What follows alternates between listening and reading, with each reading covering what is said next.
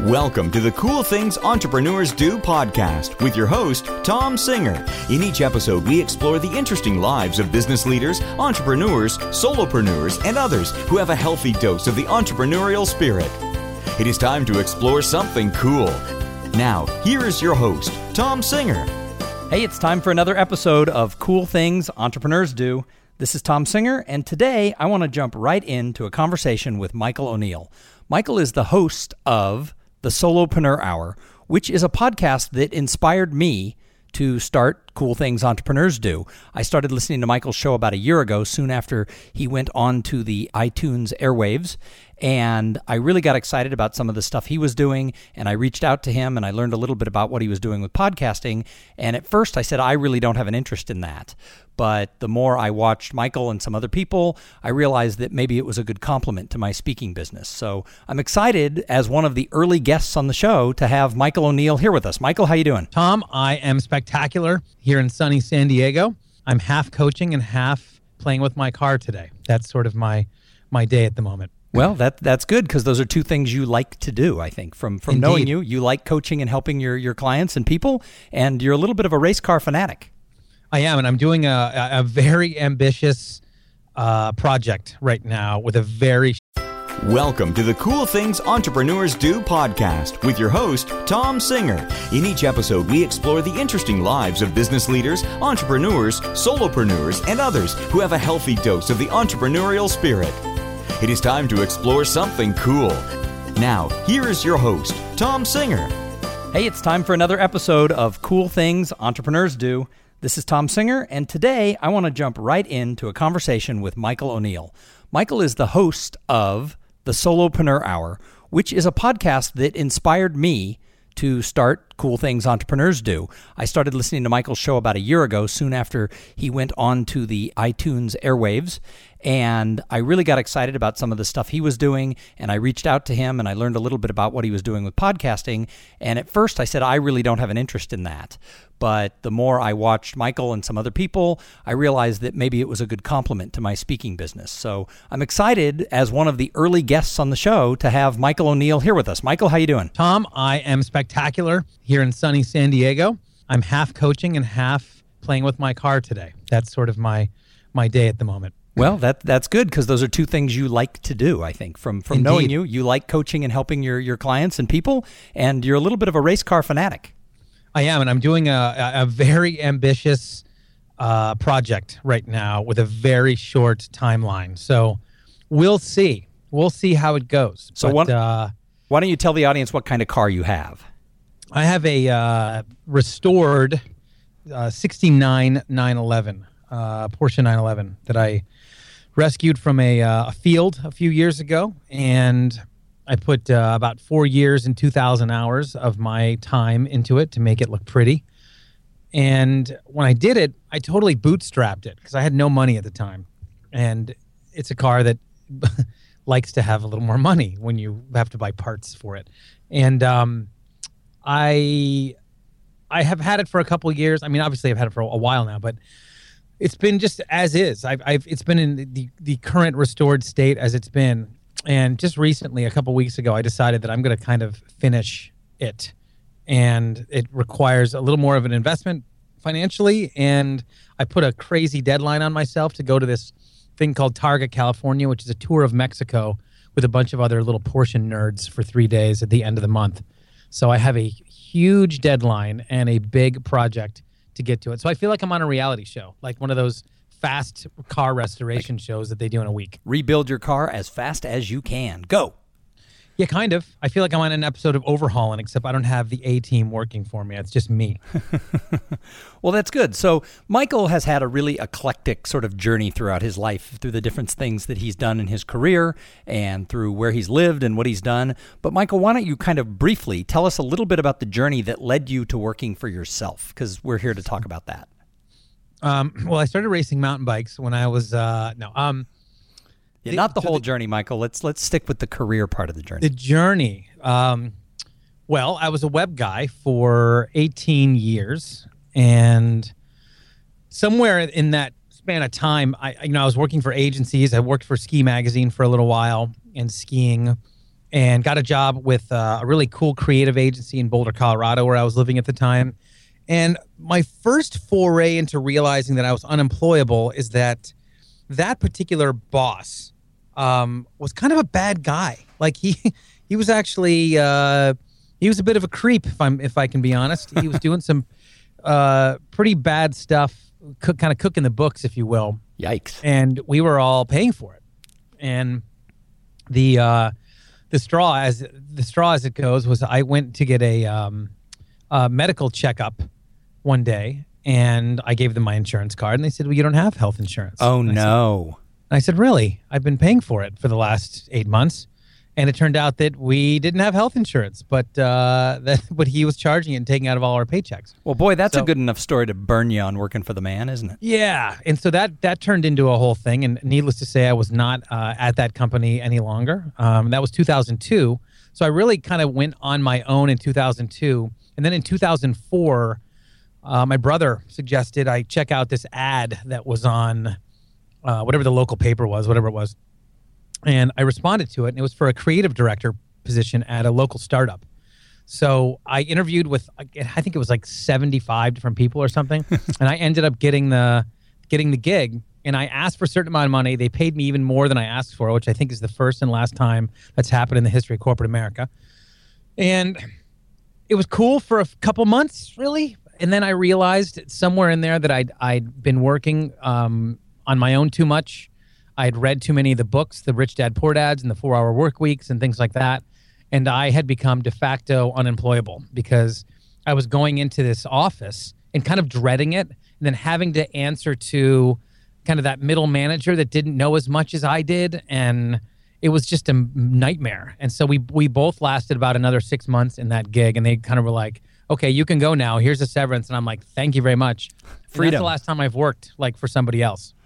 So you have done many, many different things, and now you have a coaching business, and you have this extremely successful podcast called the Solopreneur Hour that you started a little over a year ago. How did that transition to you know kind of bouncing around to having this really hot podcast and really growing something that you're very passionate about? How did that happen? I think it's interesting that you framed it as I have a coaching gig and a podcast, and I think that's pretty interesting to me. Um, the I had met a guy, and t- I was with a um, network marketing company, and, and from 2009 to 2012, and one of the guys that was kind of the big personal development speaker was fantastic on stage. And as you know, that's a that's a rare um, trait to be really, really world class on stage. It's a skill. I mean, it takes it takes a lot of practice to be able to stand up and give a speech like that. and and really he it wasn't it wasn't that um i don't know it's it's for me it's one thing to to make a crowd get excited about what you're doing. It's another thing to make a crowd dead silent and of 10,000 and that's a, that's a power to me. That's a real skill. And i've seen him uh, speak and and seen him be essentially the um, what do they call it? i guess it's the mc of an event. Sure. and you know and he also would teach people. He has a, a great um, a great class called journey to the stage which teaches speaking technique to people that don't have any at all and uh, or that want to take it to the next level and so i i remember he had asked me a social media question sometime in like 2011 i believe uh, right or maybe january 2012 and i remember responding and saying you know david we should think about growing your brand uh, globally and he goes, Well, how do we do that? And I said, What about a podcast? And he said, Well, what's a podcast? I said, Well, it's like a radio show, and you kind of download it onto your phone. And he goes, Okay. And so, because of my background in web and then design and branding, I created this brand for him called The Kick Ass Life with David Wood. And we launched in May of 2012. The show was a huge success. We had a lot of really great people on, like John Assaraf and John Gray and Jack Canfield, and you know a lot of the personal development guys and the show was a big success. All of a sudden, we were in 192 countries, and it was it was you know thousands of downloads a day, and it was a great thing. I was working for essentially equity in the brand, and after a year and a half of not monetizing the brand, I finally said, you know, I got to go do this thing myself. I'm, I, you know, I've been, I've, you know, my chops are pretty honed. I think I can make us a lot of money if we want to do it, but we're we're not we're not jumping out of the gates and you know, he was still very comfortable in his position at at the previous company. So his initiative to monetize wasn't as much as mine was. Sure. Well, he And wasn't. so- hu- he wasn't hungry.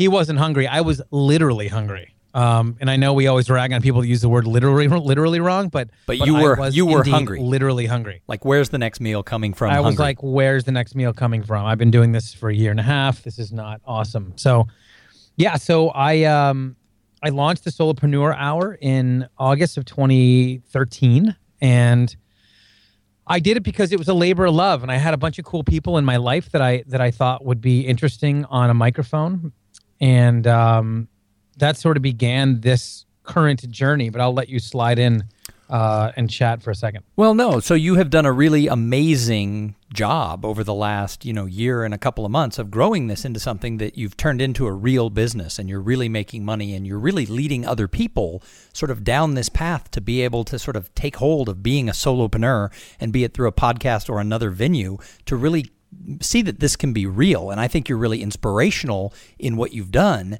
So what is it that, you know, in this current iteration of your life, what is it you love about it? Because you clearly like what you're doing. I love it. Yeah, the you you you keyed in on it right at the very beginning. The uh, the the time freedom piece cannot be underestimated.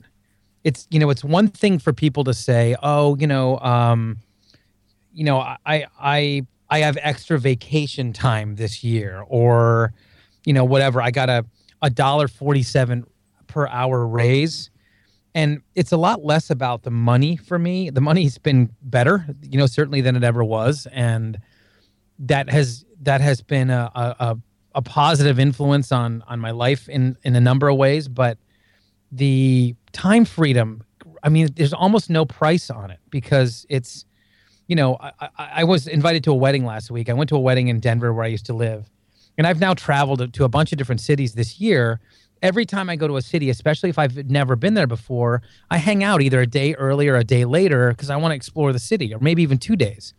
And quote unquote civilians, normal people can't do that. It's a much bigger deal for them to to be able to sort of spend that time. So Sure. Well, you only get if you're working for a corporation, you only get so many vacation days every year. You you have to sort of budget them. Whereas when you're working for yourself, you sort of get to make the decisions. Although, you know, I find that for my career, you know, it is sort of my hobby, so I I tend to work a lot on the business. But my wife and kids will tell you that when I had a 40 hour a week job, it wasn't 40 hours a week. It was easily 60 hours a week. And I would have to leave the house early in the morning to beat the traffic cycle out of our neighborhood. So I would be gone 12 hours a day. And when I'd come home, I'd be exhausted. Now, while I do work a lot and when I travel, I'm away. But when I'm home, I'm able to drive carpool or I'm able to attend things and I get to choose when I'm home where I put my attention during those hours. And it really does make a difference. And as you said, you can't put a price on that. Yeah, especially if you have kids or if you have something that, you know really driving you in terms of a, a family or a hobby or something. It's yeah, people in Europe spend a lot more vacation time than we do. I think they get at least a month, sometimes six weeks, and they really encourage people to get out and travel and and see the world. And we're so ethnocentric here in the states, and I think just as a culture, we feel like working is really the the core. It's the center of what we should be doing versus living and versus what we what makes us truly happy. So so i guess answer one is the time freedom can't be beat. Um, it's one of my three main pillars. It's like time freedom location freedom and financial freedom. The time freedom is the, the easiest part of the whole equation. You can just walk into your boss's office and, and flip him the bird and say i have I'm, I'm going home now. And then you have time freedom. Boy, I think there's I think there's a lot of people out there who want to do that who Yes. who, who don't. Yeah, that's true. I, I think that's true, and and there's so much fear around why you shouldn't do that. Um, they have kids, they have a mortgage, they have you know X Y Z, and I think uh, to quote Amy Porterfield, who's quoting Marie Forleo, everything is figure outable. you know, I think real truly that you can make it happen if you really, really want to. So that was number 1. What's the other part that you love about it? Um, the so the time freedom is number one. The second part is the I love the coaching that like you like you alluded to at the beginning. It's something actually that I didn't expect at all. I didn't even know I would be doing coaching when I started the podcast. I just assumed I'd be launching the podcast. That's what I'd be doing a few days a week. Hopefully get some advertisers. Great. And I launched this thing called Solo Lab Which I uh, participate in. which you're in, yep, which is great, and it's a group coaching program. by far the most fulfilling work that I get to do is Solo Lab. It's fun for me to, to work on my skill set as an interviewer and, and as someone who's promoting and producing a show. But I just had a call just before two two calls before this one. I have a Fridays are my very like busy days, but um, who, who said, you know, I did exactly what you told me to do on the last call, and here's what happened, and it was like stellar, green light, green light, green light, green light, and I'm like, wow, that is awesome, awesome because I get to participate in it, but even more awesome which I know is an overutilized word, that he actually implemented and, and did something with it because not everybody does. Well, I call it follow through DNA, right? We talk to a lot of people and they, they say, oh, yeah, I'm going to go do that. And then they get back to their life and, and they just get busy or, or sidetracked and they don't ever take the action. And, and it's a rarity when you find people who have this follow through DNA who actually just say, okay, I'm going to do what I said I did. And right. when you take action, things happen. That's correct. That's right. So, and I will um, I will add that the side benefit, in addition to the group coaching thing and the advice that you give, is the actual camaraderie amongst the people in the group outside of you that has been yes. sort of a byproduct, right? I signed up because I thought, okay, I'm going to go forward and try and figure out how to, you know, take my career in a little bit solo, different level, and it led to this podcast. But the the byproduct is I was in Washington D.C. speaking at a conference, and I happened to post something online that I was in D.C. and one of the other members of Solo Lab, she was like, "Oh, why don't you join my husband and I for dinner?" And that's become something that you know I reach out now when I travel to the people in that group as well as other organizations I belong to. And that actually is a great way to get sort of ideas and inspiration and thoughts is to connect with people live when you're in their town. And that's a byproduct I never thought of from your group.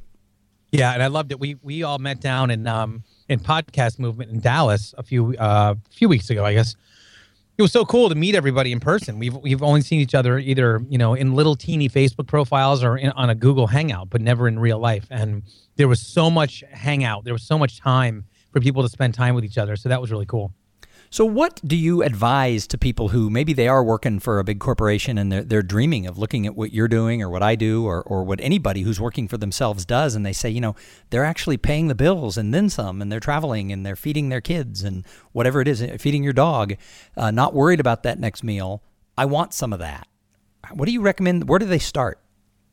Well, I I love. I have a um, a, well, a couple places. Number one, I think that everybody possesses some kind of skill set that is saleable, marketable somehow. Uh, uh, I always use the Excel spreadsheet example. You know, if you're good at Excel spreadsheets, there's someone out there that's making $300,000 this year teaching people how to use Excel spreadsheets, and you know more than they do. I guarantee it. I guarantee you know more than they do.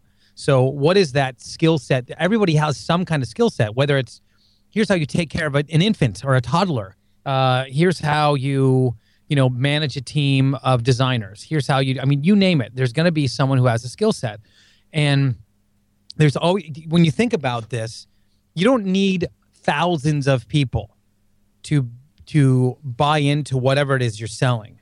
You know, let's say we take a uh, probably an average price for a course. Now, I want you to frame this in this way. If you're going to go take a course at a community college and that course costs you $620, would that like blow your mind away? No, probably not. No, that would be probably a standard price for a, a course of, at a community college. that someone's, let's be honest, they're probably mailing it in. You know, the, whoever's doing it is doing a favor for the department. And all right, here, I'm going to do this. So, you go as a student, then you go, you got to buy books and you got to go, you know, do the thing. And then you have this online curriculum or whatever it is you do. Well, it's a grand. That's a thousand dollars. So the average price of a much more targeted um, uh, uh, uh, uh program, like a, a um, training course, let's say, we'll go back to Excel spreadsheets. Let's say that I can teach someone how to use Excel um, as a small business owner, like how to get the most out of Excel as a small business owner and maybe I'm a bookkeeper and I want to get hired out as a bunch of small business owners, you know, that to hire me. So, so I go, okay, I'm going to get this course, and the course is four hundred ninety-seven dollars. Okay, so and that's an average price for like an online information product of the of the type. There's literally hundreds of thousands of them. So four hundred ninety-seven. That's five hundred bucks. Okay, well, when you think about this, you only need two two hundred people out of the eight billion people in the world. You need two hundred of them to buy your product, and that is a six figure income for that year. That's Well- more than 90% of people make probably in this country. And that's I don't know what the and- actual number is. and it is- not that many. And it is simple math, no matter what you do. I mean, I, I look at what I do speaking at conferences, and people think, "Oh, how do you how do you do that?" You don't you don't have to have a whole lot of them. You just have to have enough of them coming in, and enough people saying, "Wow, he was great." Let's refer him to the next one. Let's refer him to the next one. That it sort of starts taking care of itself. So it is. It's sort of a. It, you you don't need to sell to everybody, and you just need to get a little bit of momentum. Well, and you're doing something now where you're building a platform with your podcast. The more, I'd like, obviously, you get to to do this because it's fun. It's actually fun to talk to people about how they've done this and what their lives are like as entrepreneurs. But the side benefit from this is you're definitely going to get more speaking gigs. Oh well, part of Like, the reason I'm doing this definitely happen. part of the reason I'm doing this is when I was at the National Speakers uh, Association conference this summer. In fact, I had coffee with you in San Diego while I was there. did, yeah. When when I was there, one of the speakers, and I wish I remember who said it. One of their recommendations was if you if you want to expand, if you want to get better, go interview 50 people and you will learn something. You will walk away a changed person. And I thought, "Ooh, I can do that. I can interview 50 people." And my first thought was for my blog that I would just interview and write. And then I got sort of exposed to you and, and Solo Lab, and I thought, I bet I could interview them as a podcast. And, and now here we are. Isn't that funny though? How, as a speaker, you didn't default to podcasting. No, I no, I didn't. Well, I, I think that, you know, I defaulted to what I knew, and I've been writing for 10 years. Right. So, and I think Well, that's what anyway, everybody so- does. I think that's what holds us back from going down the entrepreneurial path is people default to what they know. Right. Well, so here's what I suggest: if you're if you are driving a desk, you're doing a life that you don't necessarily want to um, live. I'm going to give you what I think is the recipe for the first major step. Now, I will warn you, and I'm not kidding about this. If you do what I'm about to tell you to do, you may be well on your way to becoming unemployable. And when you're unemployable, it's like taking the blue pill. It's really hard to go to work and punch the clock once you've taken this step. Well, and proud, with- proudly unemployable is your tagline, isn't it? That's right. So the and and I mean this. Like I'm not kidding. It it could potentially make your life miserable if you get this information and then do nothing with it and you're stuck with your little job doing whatever it is you're doing. You could hate it and it could really make your life kind of miserable. So with that, so spoiler alert. um is there's a there's excuse me, there's six books that I recommend. I call them the sexy 6 on my show. I've read them. And yes, good. So when you read these books in this particular order, because I do feel like they build on each other, um, you will open up your same front door, but you will be exposed to a completely different landscape. Um, and that it really does change things for you. So, book number one is called uh, Rich Dad Poor Dad by Robert Kiyosaki. Again, read these in order. It's important. Um, that gives you well, it doesn't matter. I'll, I'll just I'm going to leave it to to the book. So, book number one is Rich Dad Poor Dad, Robert Kiyosaki. Book book number two is The Cash Flow Quadrant, also by Robert Kiyosaki. Book number three, The Four Hour Work Week by Timothy Ferriss. Book number four is The E Myth Revisited by Michael Gerber. Book number five is Strengths Finder 2.0 by Tom Rath. And book number six is Crush It by Gary Vaynerchuk, who has a new podcast.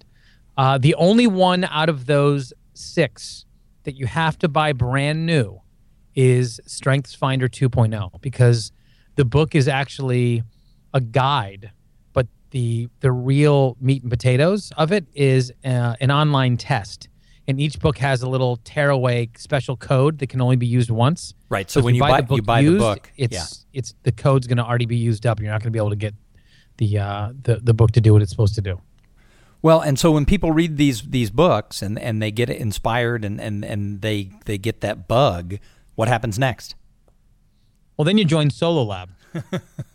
Yes, join. That's how Solo. that works. We'd love to have you in Solo Lab. Well, what about you? What would you do when you read the books? So you know, the one thing is, is that it, it's kind of like interviewing people and, and asking entrepreneurs kind of what they did and what they would do if they had to do it all over again. It's the same thing as reading these books. It's for me, it is when I see that other people have done it, it becomes much more comfortable for me going to do it. So my dad worked for an insurance company for, you know, 45 years and retired with a gold watch.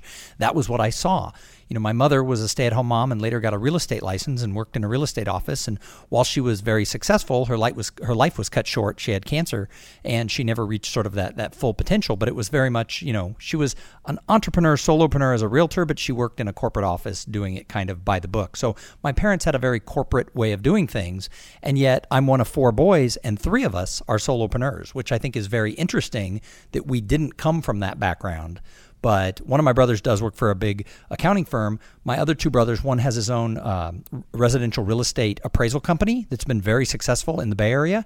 And uh, the middle of the three older brothers, he is a saxophone repairman and for 30 years has repaired the saxophones to all the top saxophone players in the world. And he carved out his own niche.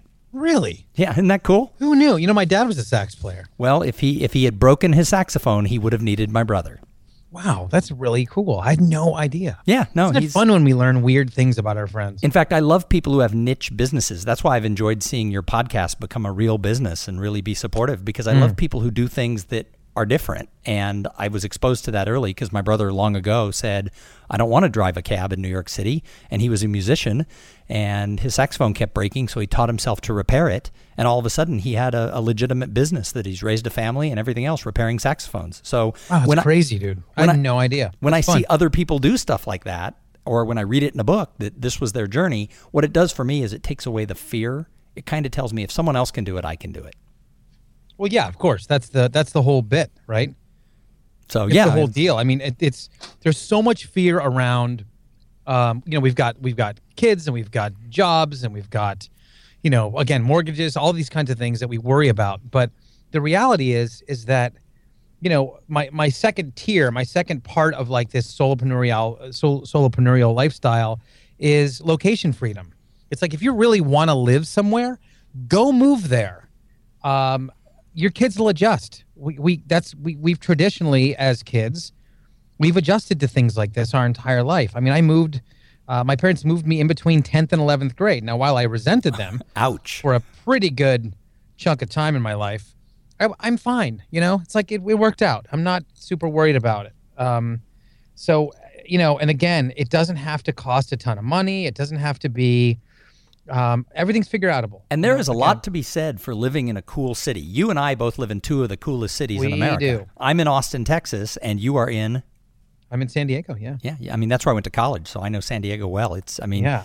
You know, between living in Austin and living in San Diego, you could do a lot worse. It's tough to beat, dude. I got to be honest. I mean, of all the spots, we get to, you know, both of us get to do a fairly uh, decent amount of travel these days, and um, you know we've we've traveled around the country a bit. It's pretty darn hard to find something uh, that that trumps our our fair cities. I'll be honest. Absolutely. Every time the plane lands in Austin, I look out the window and I see the UT Tower and I see the skyline and I smile and I think, hey, that's that's my home. Yeah. Yes. Yes, it is. So, Michael, and the thing is, you've done that. That's the big difference.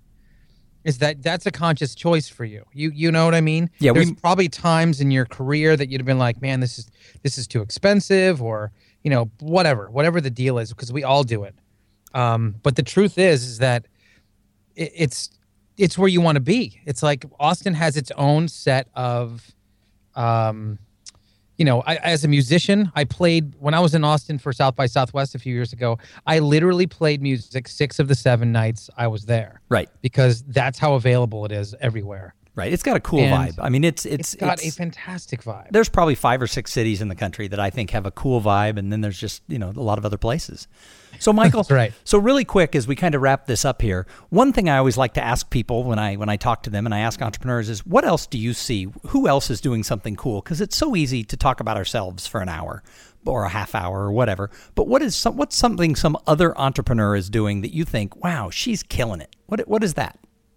I really like. Um, I'm a drummer. I've been playing drums my my whole life, and I have a buddy of mine. His name is Mike Johnston, and he is he's you know one of the most famous drummers in the world, but not because he's playing for a band that you've heard of. He's one of the most famous drum. Uh, he's one of the most famous drummers in the world because he started Mike'sLessons.com, which is the the best training, drum training website on the web, and he's this guy's doing over with no hyperbole. He's doing over a hundred thousand dollars a month in drum lessons with it, and he's just a really nice dude. On top of it, and so it's not really just about him, you know, trying to make money. He's just a nice guy who really is very passionate about teaching, and he's turned down gigs from more famous bands that you've heard of than you would believe and because um, he just loves teaching. So I think he's really killing it, and I think he's doing a cool job, and he's doing it the right way and from the heart. So and, and it's great.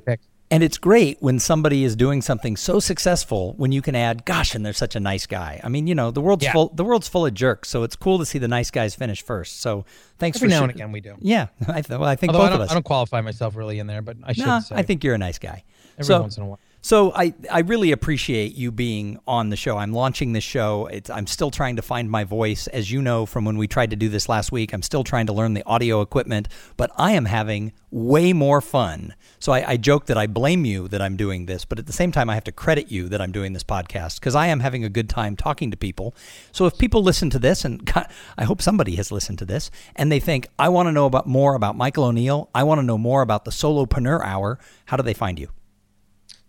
Um, well, I, first of all, thank you for having me on. I, I really actually had a miserable time doing this. Um, so it was uh, no, it was amazing. I, I take thank back you. the nice guy comment. And well, it's so cool because you have a, you're such a natural at this. It's such a you're gonna you're gonna probably have a blast with this, and you know before you know it, you're gonna be like speaking gigs. Why, why have to leave my little studio? Why would I do such a thing? Um, solo hour everywhere. Uh, solohour.com uh, Solo Hour on Twitter and on Facebook and everywhere. We've got a great little group called Proudly Unemployable, which is our big sort of public Facebook group, and um, that's fun. It gets a lot of love, and uh, yeah, just Solo Hour everywhere: Twitter, Facebook, Instagram. So they just uh, need Solo Hour. They don't actually have to spell solopreneur. That's right, because no one can spell solopreneur. All right. Well, thank you very much for being on the show. And thank you to everybody who listened to this episode. We'll be back very soon with another episode of Cool Things Entrepreneurs Do. Go out there and have a great day. Thank you for being part of the Cool Things Entrepreneurs Do podcast. Without your participation and listening to these conversations, there is no show. Connect with Tom at tomsinger.com and follow him on Twitter at, at tomsinger. This podcast was produced in part by Podfly.net. Podfly, passion for great sounding podcasts. This podcast is a part of the C Suite Radio Network. For more top business podcasts, visit c-suiteradio.com.